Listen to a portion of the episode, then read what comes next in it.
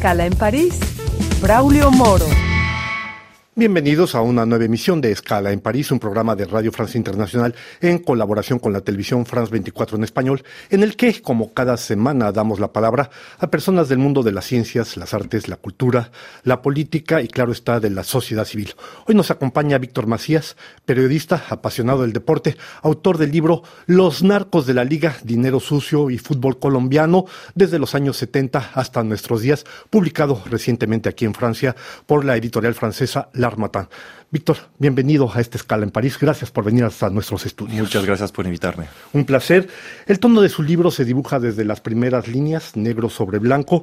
Usted dice, y me permito citarlo, además del no, nunca lo vi, o no sé nada de eso, usted dice, no pocas personas le dijeron, ten cuidado con lo que escribes, no deberías de hablar de esa persona.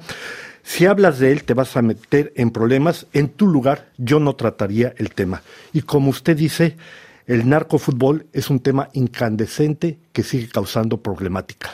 Eh, sí, sí, es que es un tema muy, muy viejo, porque hace décadas que terminó el narcofútbol muy duro.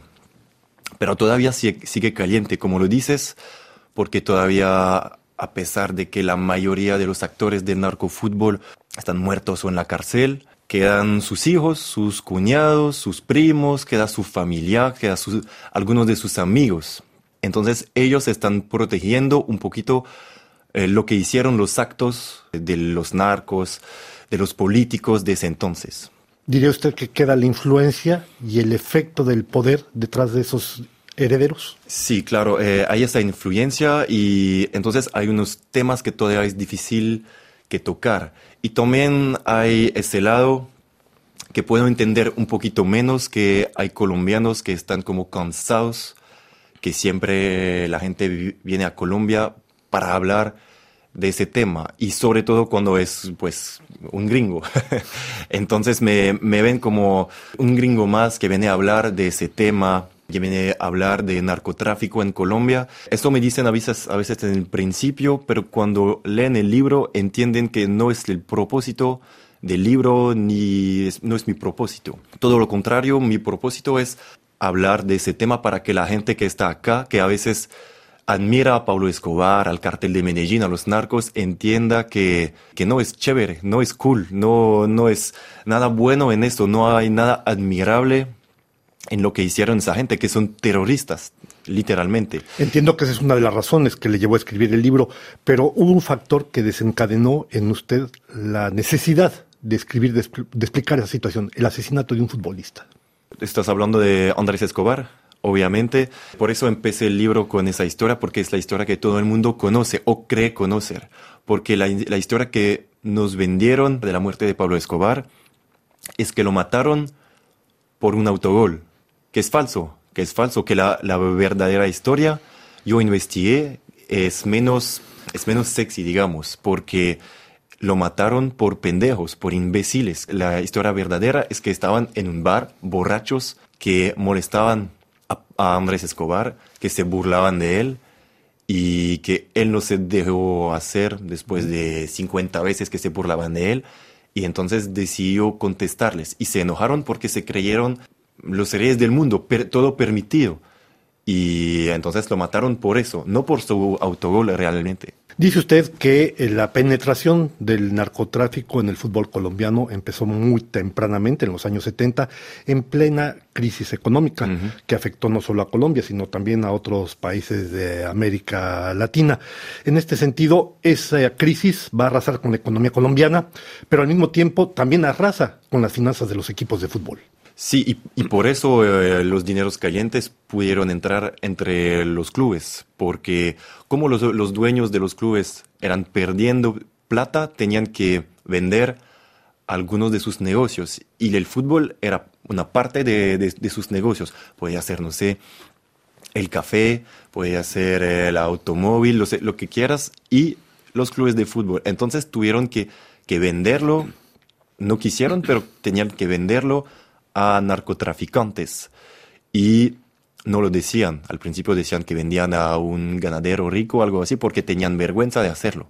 Y así, por ejemplo, entraron los hermanos Rodríguez Orejuela, jefes del cartel de Cali en el América, o Gonzalo Rodríguez Gacha, el mexicano, el mexicano en, en el Millonarios. muchos narcotraficantes entraron en, en los clubes eh, aprovechándose de, de, esa crisis y del hecho que los ricos tradicionales estaban perdiendo plata y tenían que vender sí o sí. Para que nuestro público entienda la importancia que tuvo esto justamente en los años 70, permítame darles dos cifras que cita usted, Víctor. En 1977 el tráfico de cocaína influía y tenía una incidencia por 722 millones de dólares, más o menos en la economía colombiana.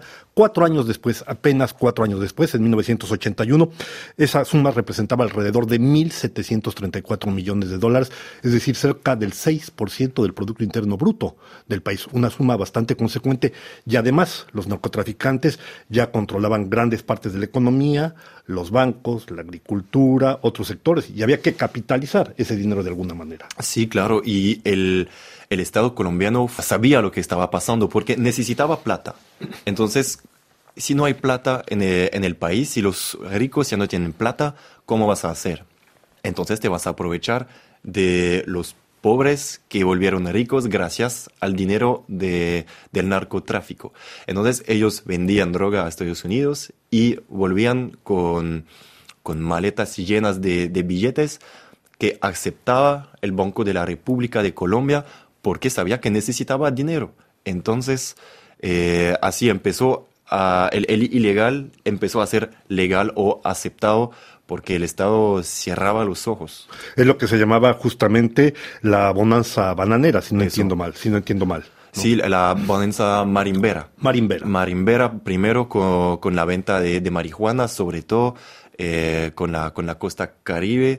Y de hecho, allá empezó el narcofútbol porque Eduardo Dávila, que era un gran narcotraficante de marihuana, sobre todo no de cocaína, pero la cocaína llegó después, de marihuana primero, tenía el club del Unión Magdalena, que ahora es un club chico pero histórico de, de Colombia, y empezó a poner dinero en ese club. Y así empezó todo para entender qué tan rápido avanzó esto, hay que decir que ya en los años 70, finales de los años 70, siete de cada diez equipos de fútbol, 70% de los equipos del fútbol de la Liga Colombiana ya estaban influidos de una u otra manera, penetrados de alguna u otra manera, precisamente por los distintos clanes del narcotráfico. Pero, Víctor, hay una cuestión que me llamó mucho la atención de su libro y es la complicidad de otros países latinoamericanos. Recordemos, los años 70 son años de dictadura militar en la mayor parte de los países de América del Sur, notablemente pero hay la influencia en Argentina, en Brasil, en otros países donde hacían de una u otra manera ese lavado de dinero. Sí, claro, es que todos eran cómplices porque el, el rey, sobre todo en el fútbol, pero el, el rey en nuestra sociedad es el dinero, como siempre. Y sí, claro que eh, muchos jugadores, el, Estado eh, argentino, el Estado brasileño, como lo dices, o paraguayo, peruano, boliviano, cerraban los ojos sobre eso porque a ellos también les traía dinero. Entonces, lo, lo podían utilizar también. Eh, era el problema de Colombia y todo lo que ellos podían tener era, era, dinero, no problemas. No tuvieron muchos problemas, no tanto como Colombia, de, del, del narcotráfico que hubo allá pero después vimos que los narcotraficantes colombianos contaminaron un poquito todo el continente y que el narcotráfico se fue, fue más grande, pero todo empezó allá en Colombia y creció allá y a partir de lo que pasó en Colombia, el narcotráfico creció en, to en toda América Latina. Hay una anécdota que usted cuenta en el libro que me gustaría que retomáramos. Es 1978, Campeonato Mundial de Fútbol en Argentina. Mm. Brasil había ganado su partido, aparecía en la cabeza, y Argentina tenía que ganar por goleada al equipo de Perú para poder pasar. Cuéntenos qué pasó. Pues Argentina ganó 6 a 0 ese partido y casualmente porque no teníamos, no tenemos como pruebas muy, muy eficientes, pero tenemos dudas muy grandes. Lo, los jugadores peruanos eran como dormidos en la cancha, de, dejaban hay que ver las imágenes. Las Incluido imágenes. el portero, notablemente. Sí, el, el portero que era medio, medio argentino, eh, jugaba el partido, no debía jugar, pero al fin jugó porque Videla habló con el, con el seleccionador peruano antes del partido. Y, y también dicen que um, hubo dinero del, del cartel de Cali que vino para pagar los jugadores peruanos en ese mundial, para que dejara ganar a Argentina. Entonces, es difícil siempre decir Argentina ganó porque Perú eh, perdió voluntariamente, pero si ves todas las pruebas que tenemos en todas partes, queda bastante claro. Usted decía en un principio, porque el tiempo va muy rápido, esto es una historia del pasado, hay que recordar, decíamos que una buena parte de los equipos de fútbol se vieron influidos por esta situación. Estaba, por ejemplo, el Atlético Nacional, el Independiente de Medellín, el Deportivo Pereira, Millonarios de Bogotá, América de Cali, etcétera, etcétera, etcétera. Bien, los años 90 van a llevar a un cambio radical de la situación, hay disposiciones que se aplican de la parte de Estados Unidos, pero ¿qué fue el factor que desencadenó precisamente una limpieza vamos a decir, de lo que era el fútbol de aquellas épocas, Víctor? Pues eh, naturalmente es la, muerte de, los grandes eh, capos del narcotráfico. Primero en 89 Gonzalo Rodríguez Gacha, eh, abatido por pues, asesinato por, por, la, por la policía. 93 Pablo Escobar. 94 eh, los jefes del cartel de Cali, Miguel y, Gilberto Rodríguez Orejuela, están presos, detenidos. Entonces, ya cuando las grandes cabezas están cortadas, después el cartel de Medellín, por ejemplo, tomamos ese, ese, ese, ejemplo, explota en pequeños grupos. Entonces, no hay, no hay un jefe. Entonces, no pueden tener una mm, una fuerza tan grande como cuando eran todos unidos. Porque er, esto era la fuerza de los narcotraficantes en ese entonces, en los 80 sobre todo, es que todos eran unidos. Y unidos no le podía pasar nada, podían ganar contra el Estado, contra lo, contra lo que sea. Pero empezaron a cortarse primero entre Cali y Medellín y después explotaron cuando los jefes murieron o fueron a la cárcel. Para mí eso es el más importante. Y después como lo dice usted, es que Estados Unidos empezó con la lista Clinton a poner eh, em, clubes o gente en esa lista que mm, les obliga a limpiarse totalmente y así vamos a limpiarnos un poco porque todavía no está limpio, limpio el fútbol colombiano, obviamente. Pues con estas palabras llegamos ya al punto final de esta escala en París. Víctor Macías, no me queda sino agradecerle su presencia. Yo recuerdo que usted es autor del libro Los narcos de la liga, dinero sucio y fútbol colombiano desde los años 70 hasta nuestros días, publicado por la edición francesa L'Armatan, un libro que evidentemente recomendamos a nuestro público lo lea muy atentamente. Muchas gracias por acompañarnos.